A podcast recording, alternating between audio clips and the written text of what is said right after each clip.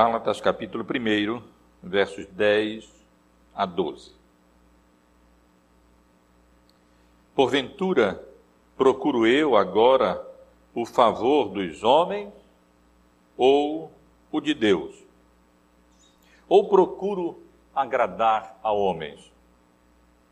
Se agradasse ainda a homens, não seria servo de Cristo. Faço-vos, porém, saber, irmãos, que o evangelho por mim anunciado não é segundo homens porque eu não o recebi, nem o aprendi de homem algum, mas mediante revelação de Jesus Cristo. Meus irmãos e irmãs, o crente, de um modo geral, e os ministros do Evangelho, em particular, enfrentam muitos problemas correm vários perigos. E um dos perigos, os maiores perigos, que os ministros do Evangelho, em especial, correm, é o de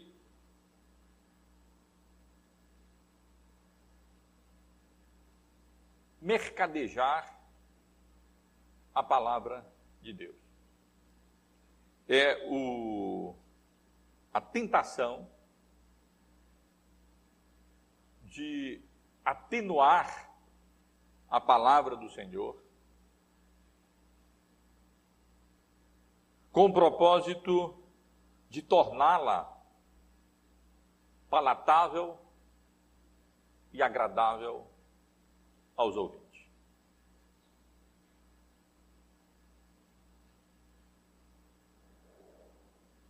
Por trás dessa tentação que os ministros do Evangelho experimentam de atenuar, de mercadejar a palavra de Deus para torná-la agradável aos ouvintes, pode estar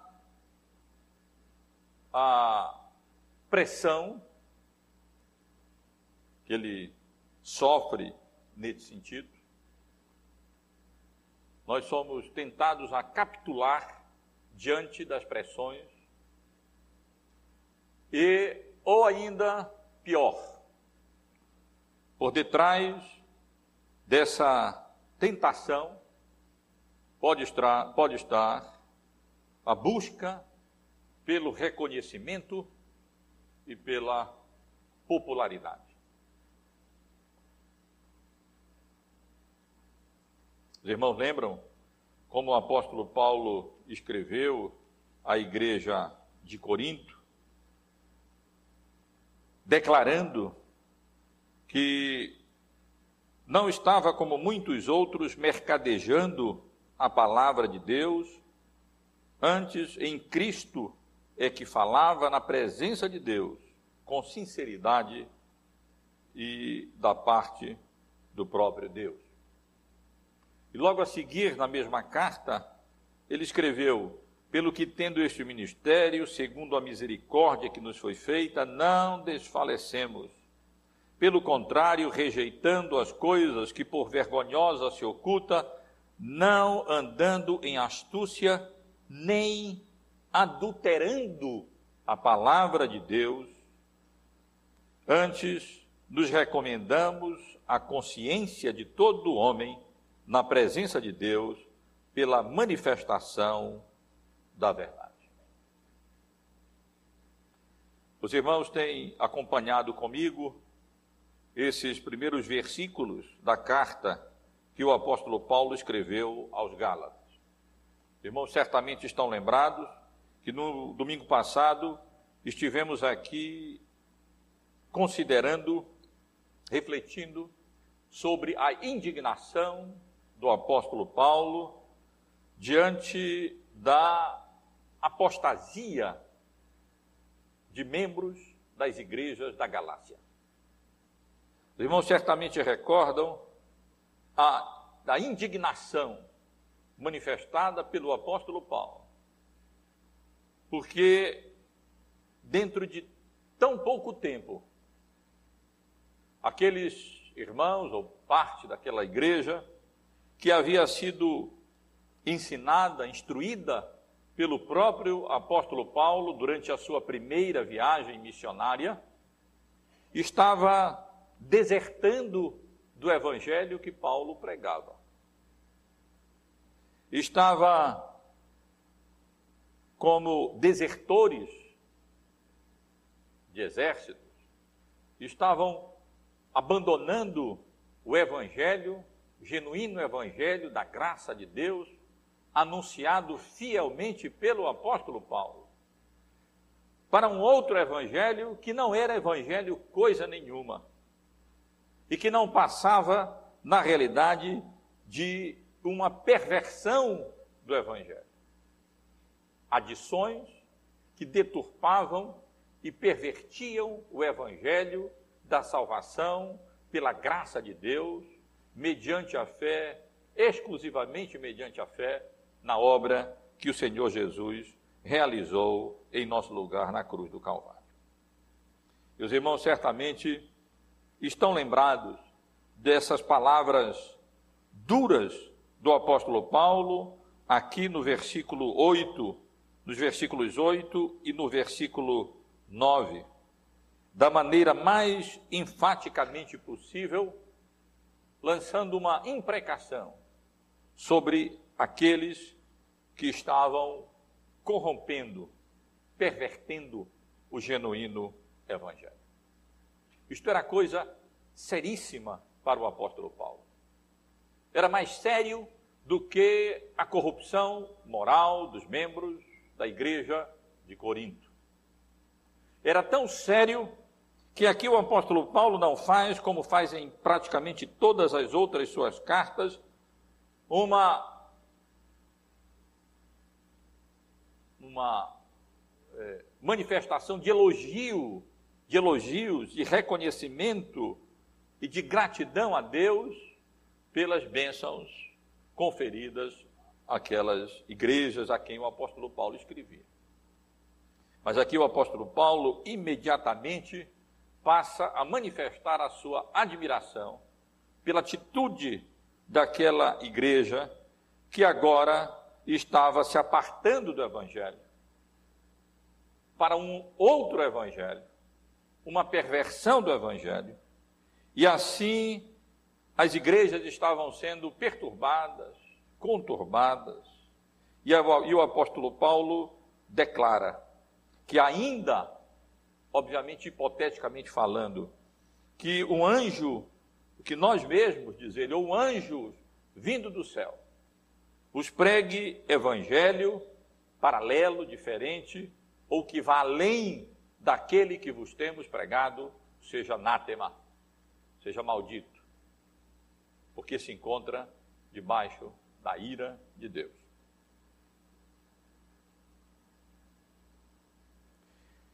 Na passagem que nós temos diante de nós, meus irmãos, o apóstolo Paulo inicia a sua defesa, a defesa do seu apostolado, a defesa do seu evangelho. E ele faz isso é,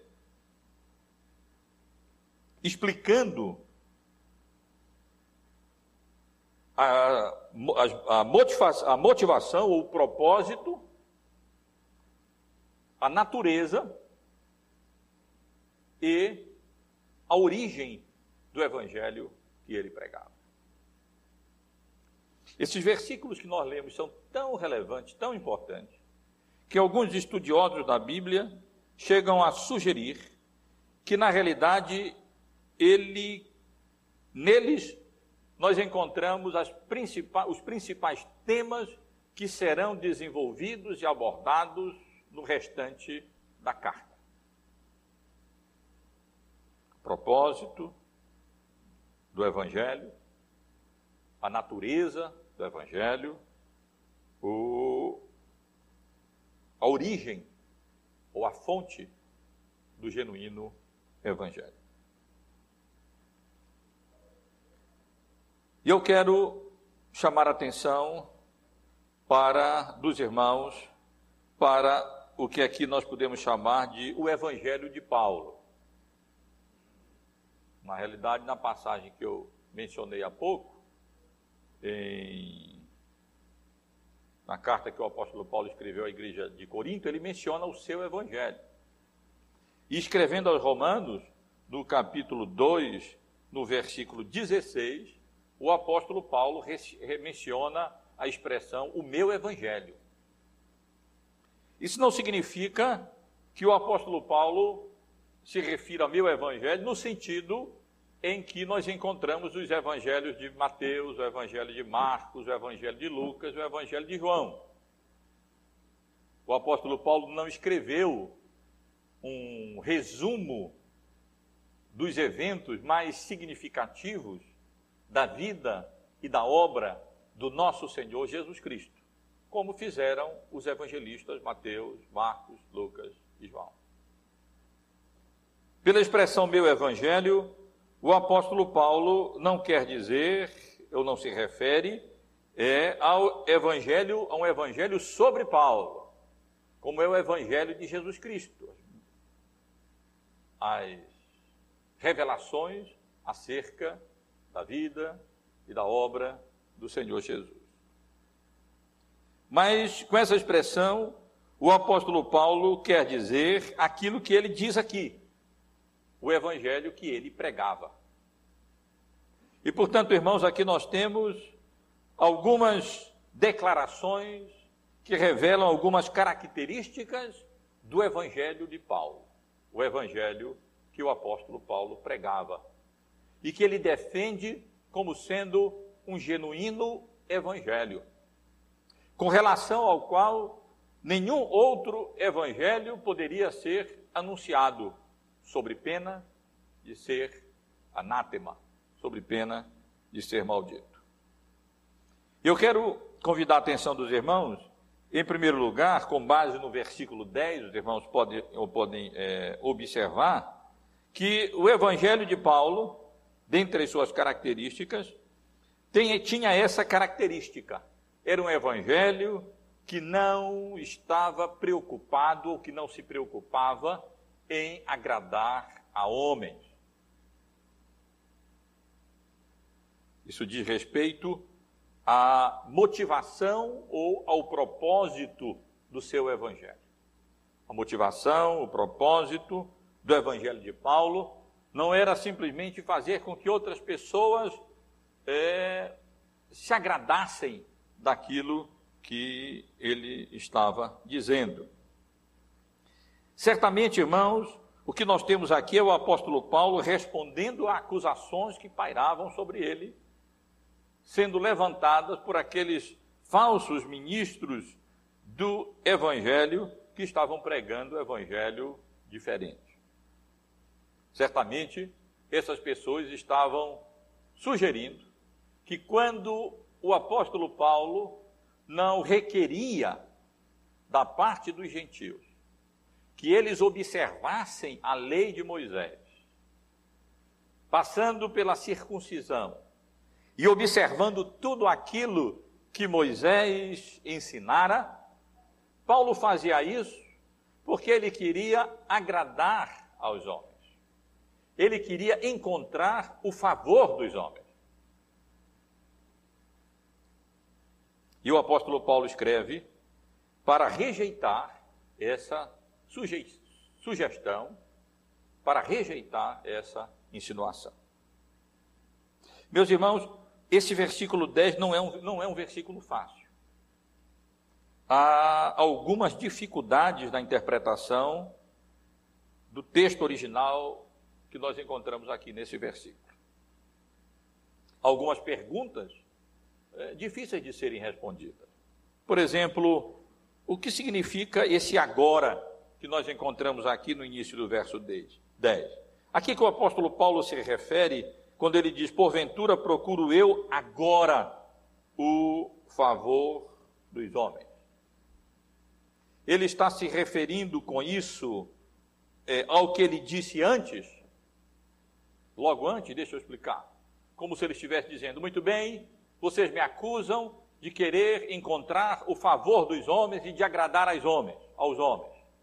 E quando eu escrevo como estou escrevendo, dizendo que são anátemas, malditos, aqueles que pregam o evangelho que vá além do que tenho pregado, eu estou com isso querendo agradar a homens, porventura? Essas são palavras de lisonja para agradar aos ouvintes?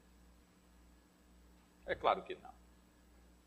Ou será que o apóstolo Paulo se refere à sua carta como um todo, dizendo: Porventura procuro eu agora com esta carta firme, dura, agradar a homem?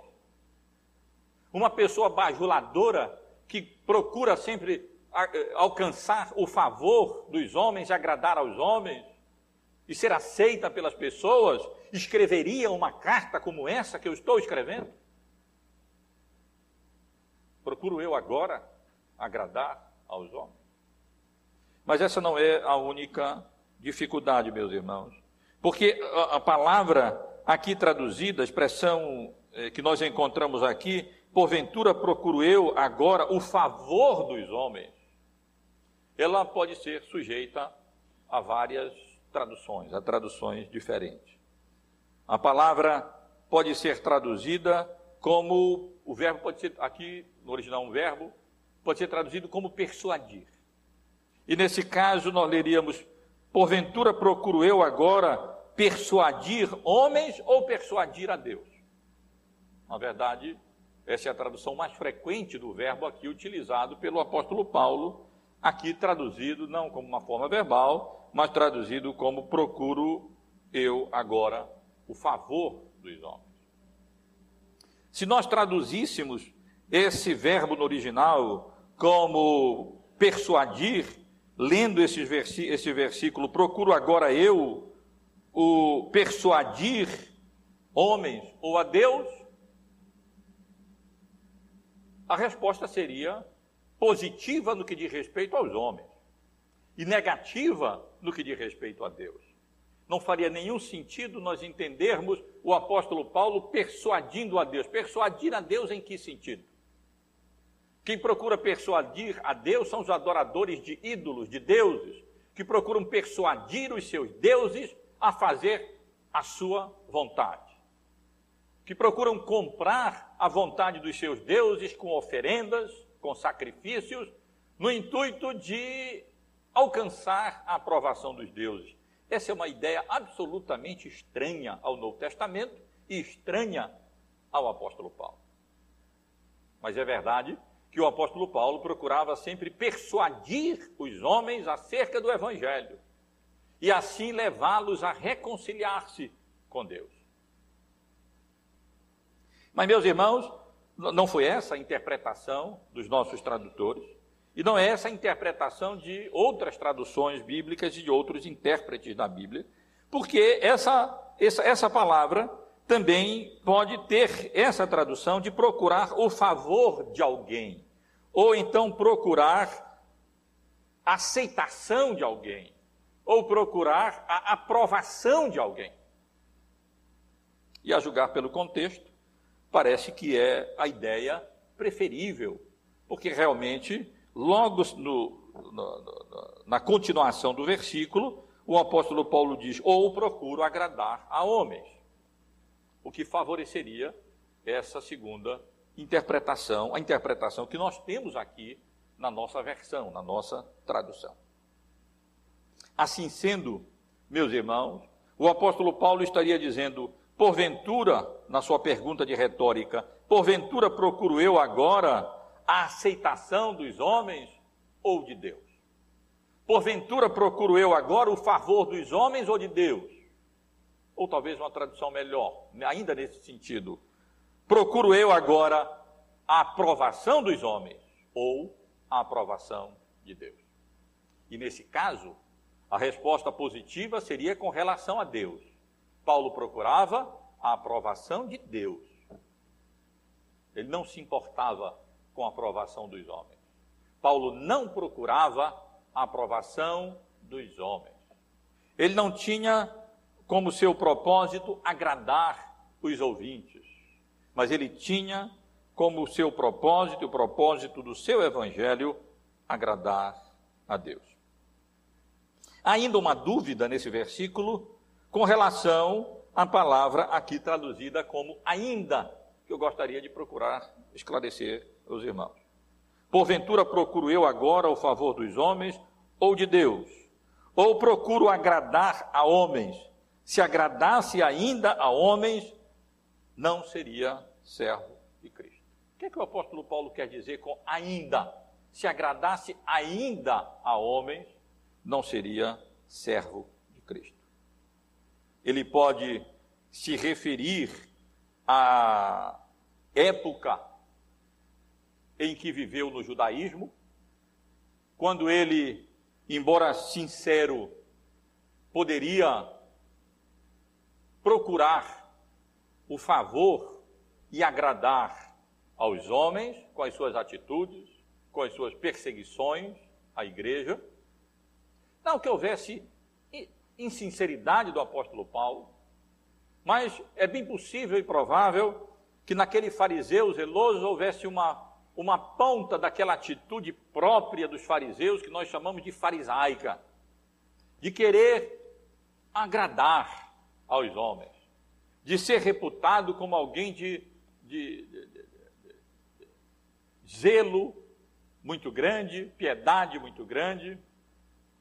E é possível que o apóstolo Paulo estivesse dizendo: será que eu procuro ainda agora, na condição de apóstolo de Cristo, de ministro do Evangelho, ainda agradar aos homens, como eu fazia antes do encontro pessoal e salvador que eu tive com Cristo, meu redentor? É claro que a resposta é não.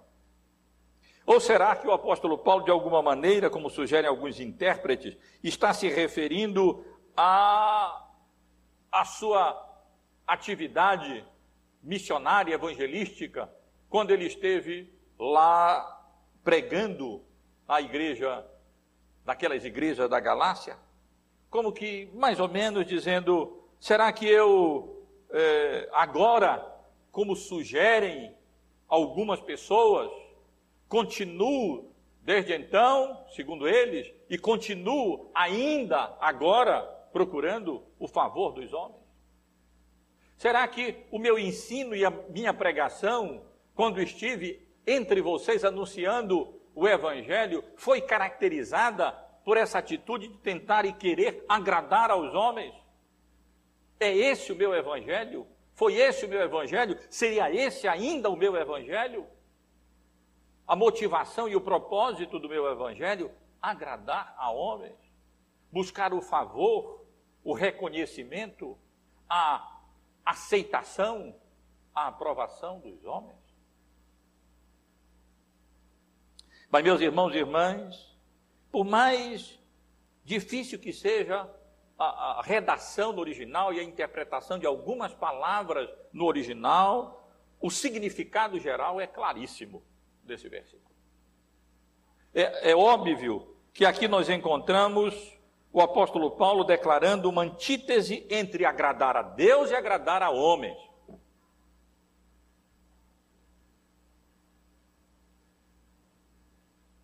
O que o apóstolo Paulo, na realidade, está afirmando nesse versículo 10 é que um evangelho que busca agradar ou alcançar o favor ou a aprovação dos homens é incompatível com o senhorio do Senhor Jesus Cristo.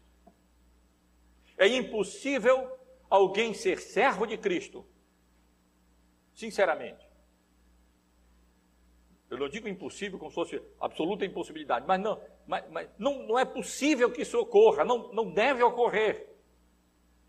Que alguém que se sujeita a Cristo, que se tornou escravo de Cristo, tenha a liberdade de manipular o Evangelho com o propósito de agradar os ouvintes e com o objetivo de procurar alcançar o favor daqueles que são expostos à pregação e o anúncio do Evangelho. Meus irmãos, é bem possível que por trás desta acusação que pairava contra o apóstolo Paulo, ali nas, nas igrejas da Galácia, levantadas por aqueles falsos ministros do Evangelho, que sugeriam que o apóstolo Paulo queria era estar de bem com todos e agradar a todos e tornar o seu Evangelho favorável e aceitável a todos, retirando aquelas obrigações que eles julgavam necessárias da circuncisão e da obediência eh, à lei de Moisés, é possível que o que esteja por detrás disso seja algumas atitudes do apóstolo Paulo.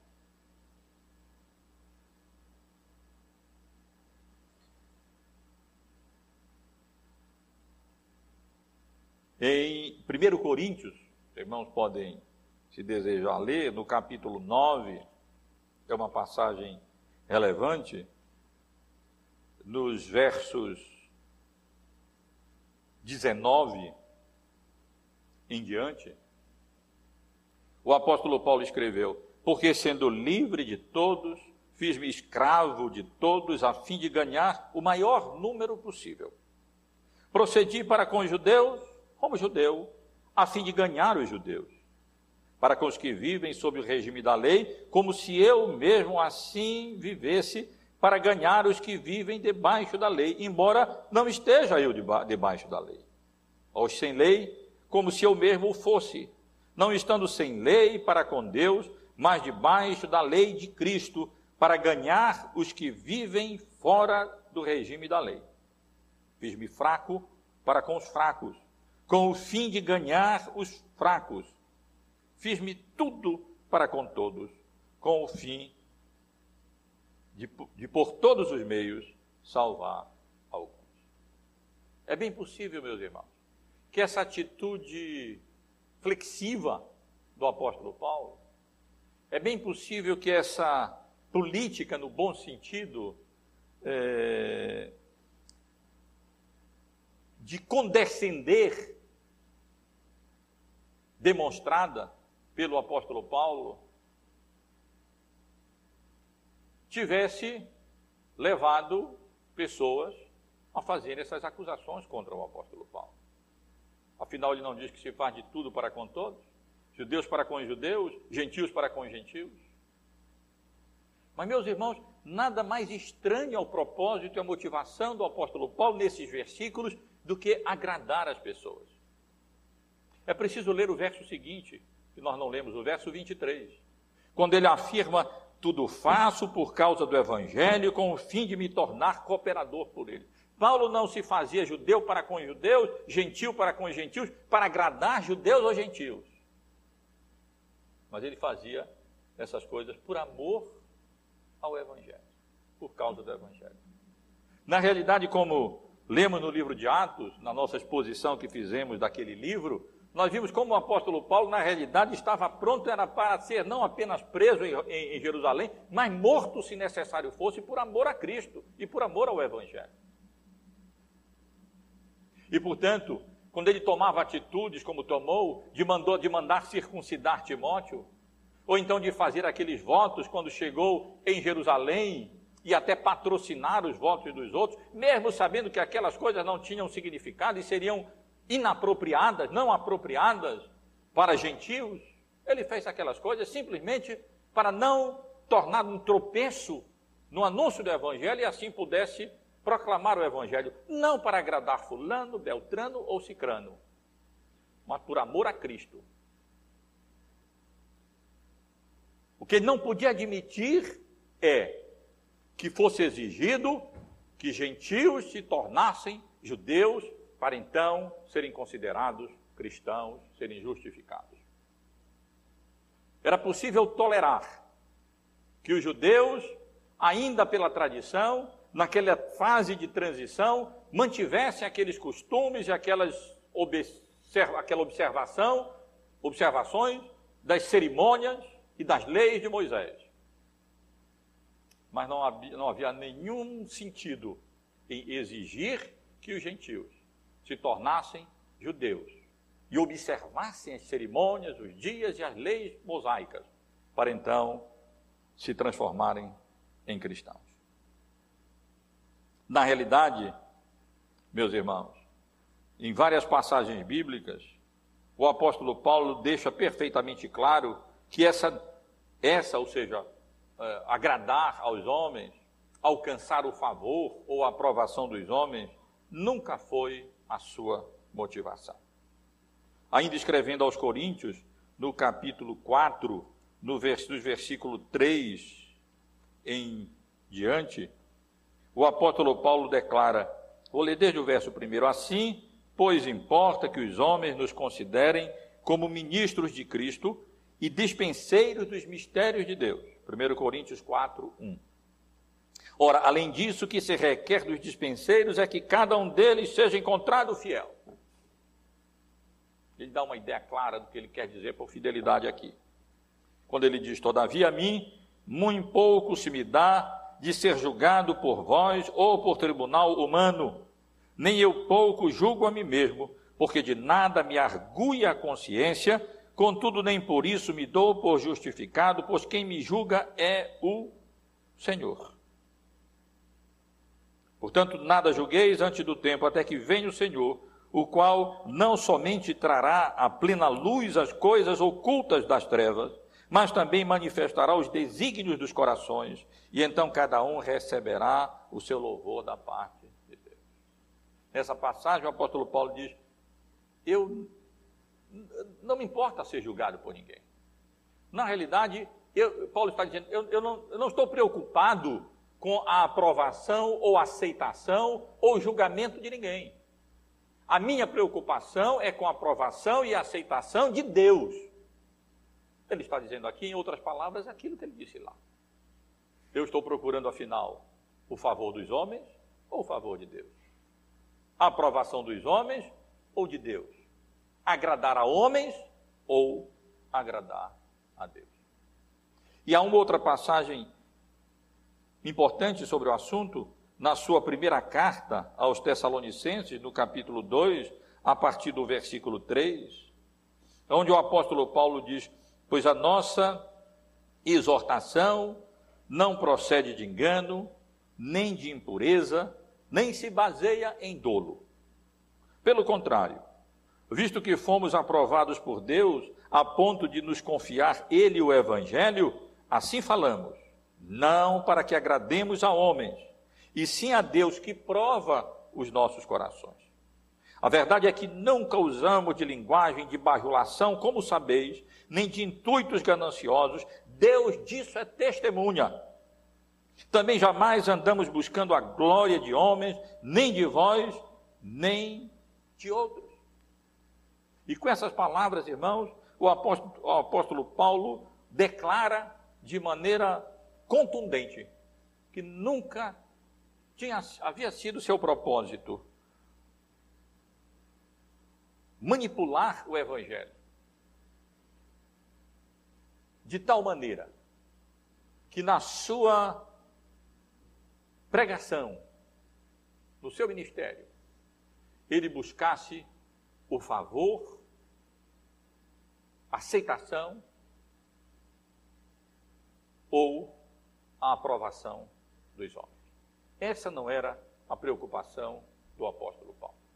Na realidade, se essa fosse a sua preocupação, ele não teria escrito uma carta como essa que ele escreveu. Ele não teria escrito a, a, a igreja de Corinto da forma e da maneira como ele escreveu. Ele não teria pregado o evangelho da maneira como ele pregou. E na mente do apóstolo Paulo, tal é a, a antítese entre agradar a homens e agradar a Deus, que ele chega a declarar, como declara aqui, que se ele ainda vivesse nesse propósito de agradar a Deus, ele não seria servo de Cristo. Porque não tem cabimento que um escravo de Cristo tenha liberdade de manipular a mensagem do seu Senhor para agradar a homens. Ah, irmãos, não tem uma, uma imagem equivocada do apóstolo Paulo. Não era o propósito do apóstolo Paulo desagradar a homens. Ele não queria viver, andar desagradando a ninguém por querer desagradar ou gostar de desagradar as pessoas. Só um, um doente ou um louco faz isso.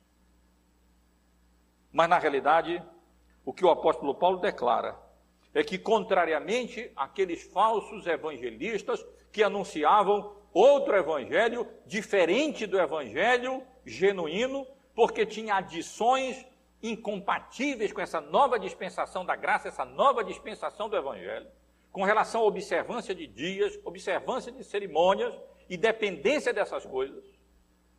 O apóstolo Paulo não ousava fazer isso, como eles insinuavam e sugeriam, para tornar o seu evangelho palatável, agradável, aceitável aos homens e assim alcançar o favor das pessoas, agradando as pessoas. Mas, meus irmãos, o, o, o apóstolo Paulo aqui, ele não apenas expressa ou declara, nesse contexto em que estava o seu evangelho, o seu o seu ministério apostólico, o seu evangelho estava sendo ali desacreditado naquelas igrejas, ele não apenas declara que o seu evangelho não tinha essa motivação, esse propósito de agradar a homens, mas ele declara também que o seu declara também que o seu evangelho não era um evangelho segundo o homem.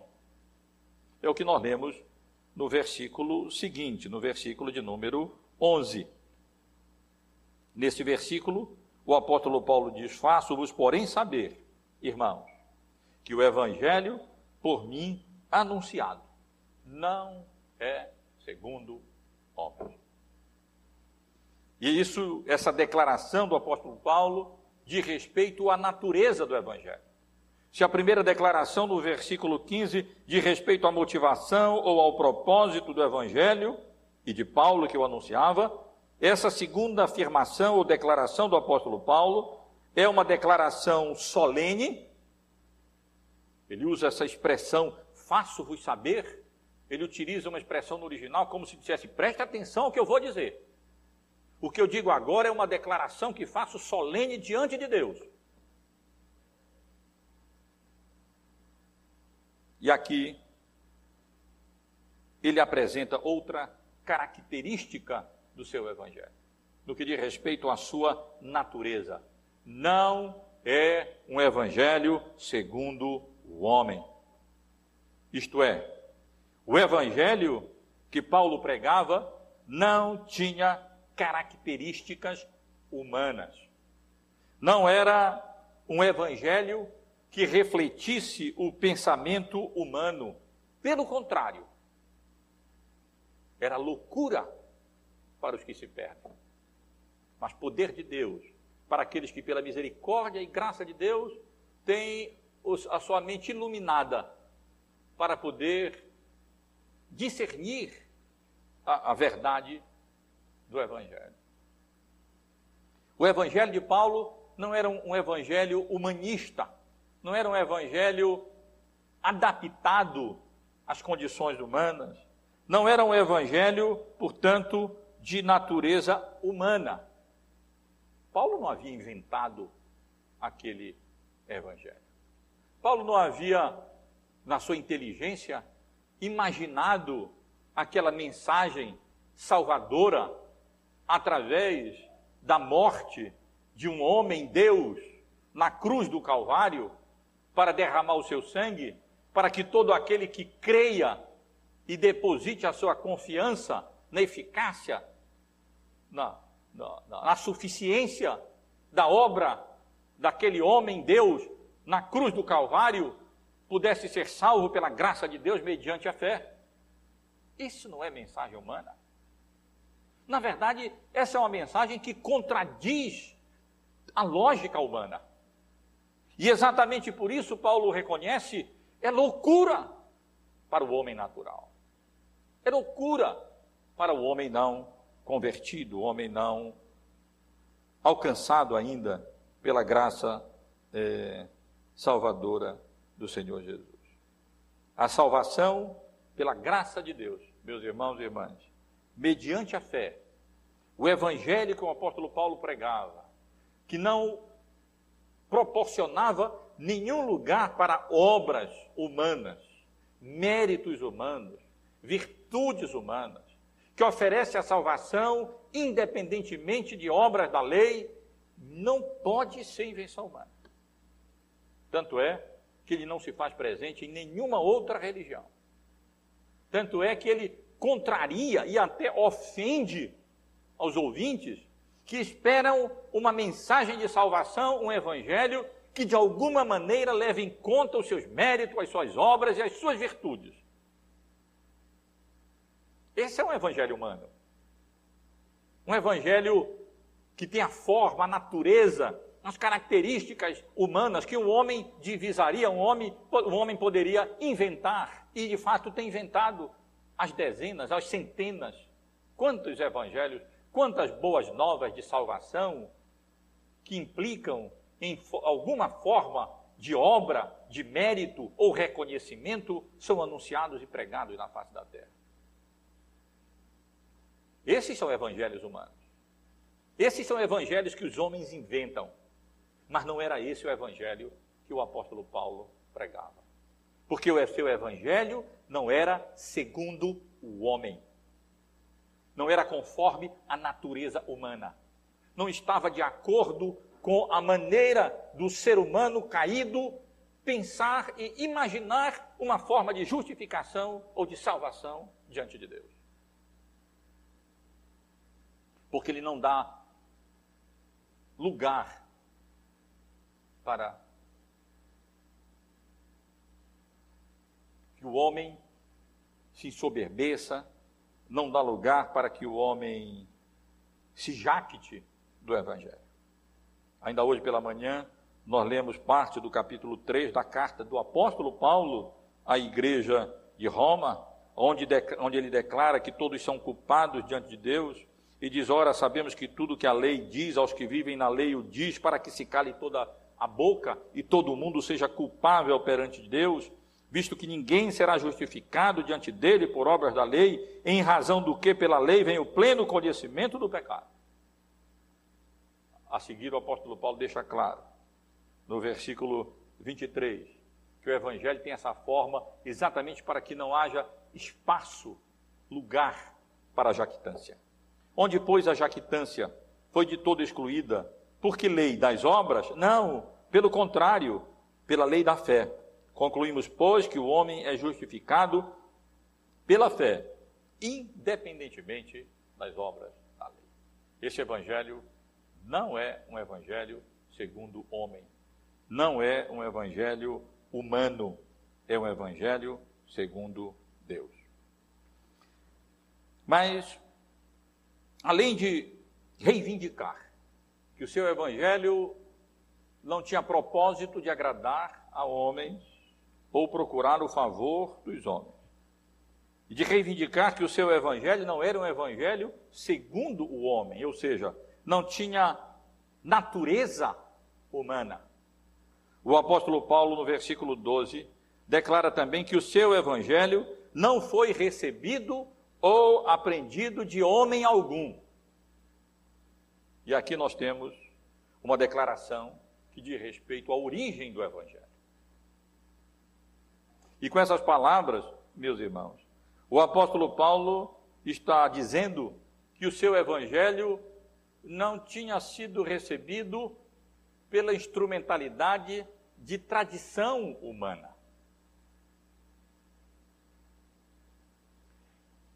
Ninguém tinha ensinado, homem algum havia ensinado esse evangelho ao apóstolo Paulo. É verdade, irmãos, e nós devemos reconhecer que o apóstolo Paulo é, teve conhecimento de várias verdades acerca do evangelho através de homens, sim. Senão ele não perseguiria a igreja de Cristo.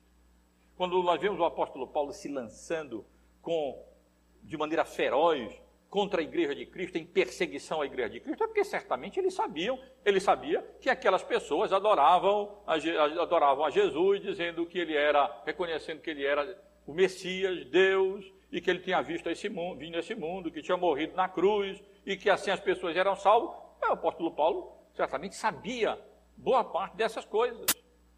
Mas o que o apóstolo Paulo está dizendo aqui é que, na realidade, o, o seu evangelho, o evangelho que ele pregava, ele não havia aprendido realmente a partir dessas coisas.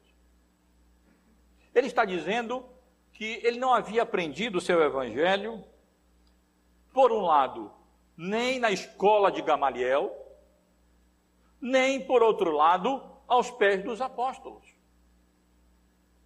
Ele está argumentando, meus irmãos e irmãs, que ele não havia aprendido o seu evangelho de segunda mão de maneira nenhuma, porque certamente havia essa acusação contra o apóstolo Paulo.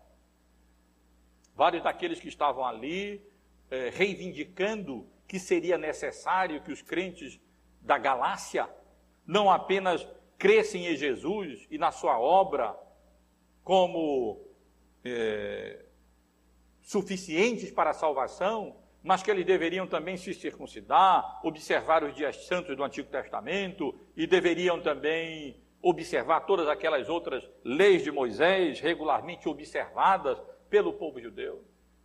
Provavelmente ou certamente aquelas pessoas, à luz daquilo que nós aprendemos lá em, em, em Atos, no capítulo 15, que ocasionou aquele, aquela reunião, aquele sínodo, aquele concílio de Jerusalém, as pessoas ali estavam chegando e argumentando que elas estavam ali com a autoridade dos apóstolos de Jerusalém.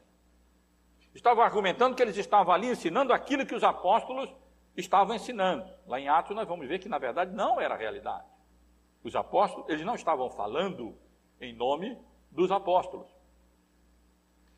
E é possível que eles estivessem dizendo aqui, e que autoridade o apóstolo Paulo tem? Esse homem tem para anunciar esse evangelho e reivindicar obediência de maneira tão contundente até, como ele faz dizendo aqui, dizendo que são anátemas, malditos, aqueles que pregam um evangelho que vai além do seu evangelho, do evangelho que ele pregava.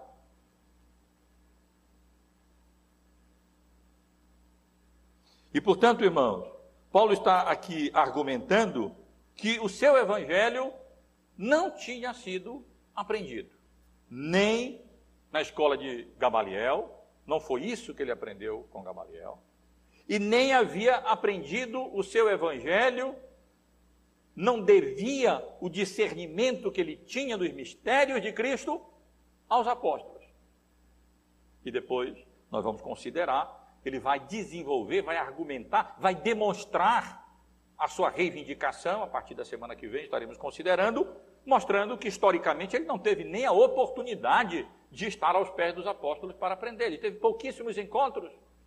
E não para aprender alguma coisa, mas recebeu a destra de comunhão dos apóstolos. Os apóstolos reconheceram que, assim como eles haviam sido chamados para anunciar o evangelho aos judeus, Paulo havia sido diretamente comissionado por Cristo para anunciar o evangelho aos gentios.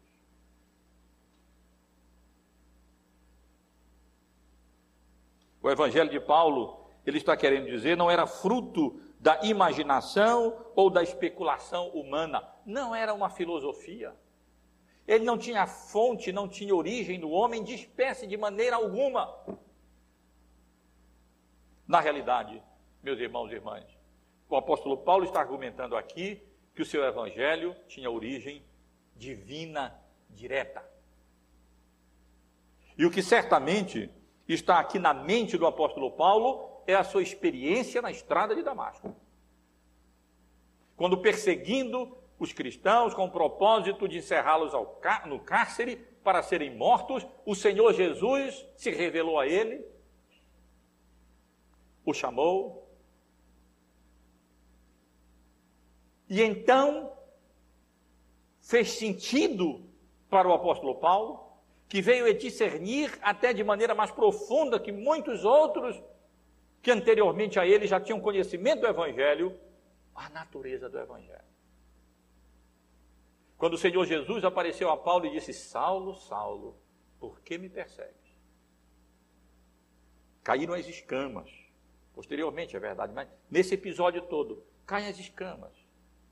E o apóstolo Paulo agora passa a discernir que o método de salvação proposto por Deus não era aquele através do qual ele buscava, por meio de um cumprimento rígido de cada preceito das leis de Moisés, não reconhecendo e com isso revelando hipocrisia, que eles não podiam cumprir. Ninguém, de maneira perfeita, a lei de Deus. Mas que a salvação, a justificação, era fruto da graça e era alcançada exclusivamente pela fé nas promessas do Senhor. As escamas caíram. E o apóstolo Paulo, que Deus já havia preparado desde a eternidade e com a sua formação acadêmica, rabínica, cultural, intelectual, todas aquelas circunstâncias, ele entendeu e foi progressivamente compreendendo e discernindo, entendendo mais o Evangelho. O que está aqui na mente do apóstolo Paulo, meus irmãos, é, por exemplo, o que ele se refere em 2 Coríntios, no capítulo 12, nos versículos 1 a 4. Quando ele diz: É necessário que eu me glorie, ainda que não convém, passarei as visões e revelações do Senhor. Conheço um homem, ele se refere a si próprio com modesta, modéstia em Cristo, que há 14 anos foi arrebatado até o terceiro céu, se no corpo ou fora do corpo, eu nem sei, Deus o sabe. E sei que o tal homem, se no corpo ou fora do corpo, não sei, Deus o sabe, foi arrebatado ao paraíso e ouviu palavras inefáveis, as quais não é lícito ao homem referir. E certamente está na mente do apóstolo Paulo outros encontros pessoais dele com seu Salvador, com Cristo, através dos quais ele teve essas revelações da vontade de Deus revelada na sua palavra outrora oculta, especialmente acerca da oferta de salvação aos judeus, das demandas reais do evangelho do, aos gentios, das demandas verdades do Evangelho para aqueles que ainda não conheciam a graça de Deus, os pagãos, daquela destruição, daquele muro de separação que havia entre gentios e judeus. Essas coisas foram tornadas claras ao apóstolo Paulo. E o seu evangelho foi límpido e claro, com uma compreensão profunda acerca das implicações dessa nova dispensação da obra de Cristo na cruz do Calvário, da obra do Espírito Santo na conversão dos pecadores. De tal maneira que o apóstolo Paulo pôde dizer: Meu evangelho não foi recebido nem aprendido de homem algum, mas mediante revelação de Jesus Cristo.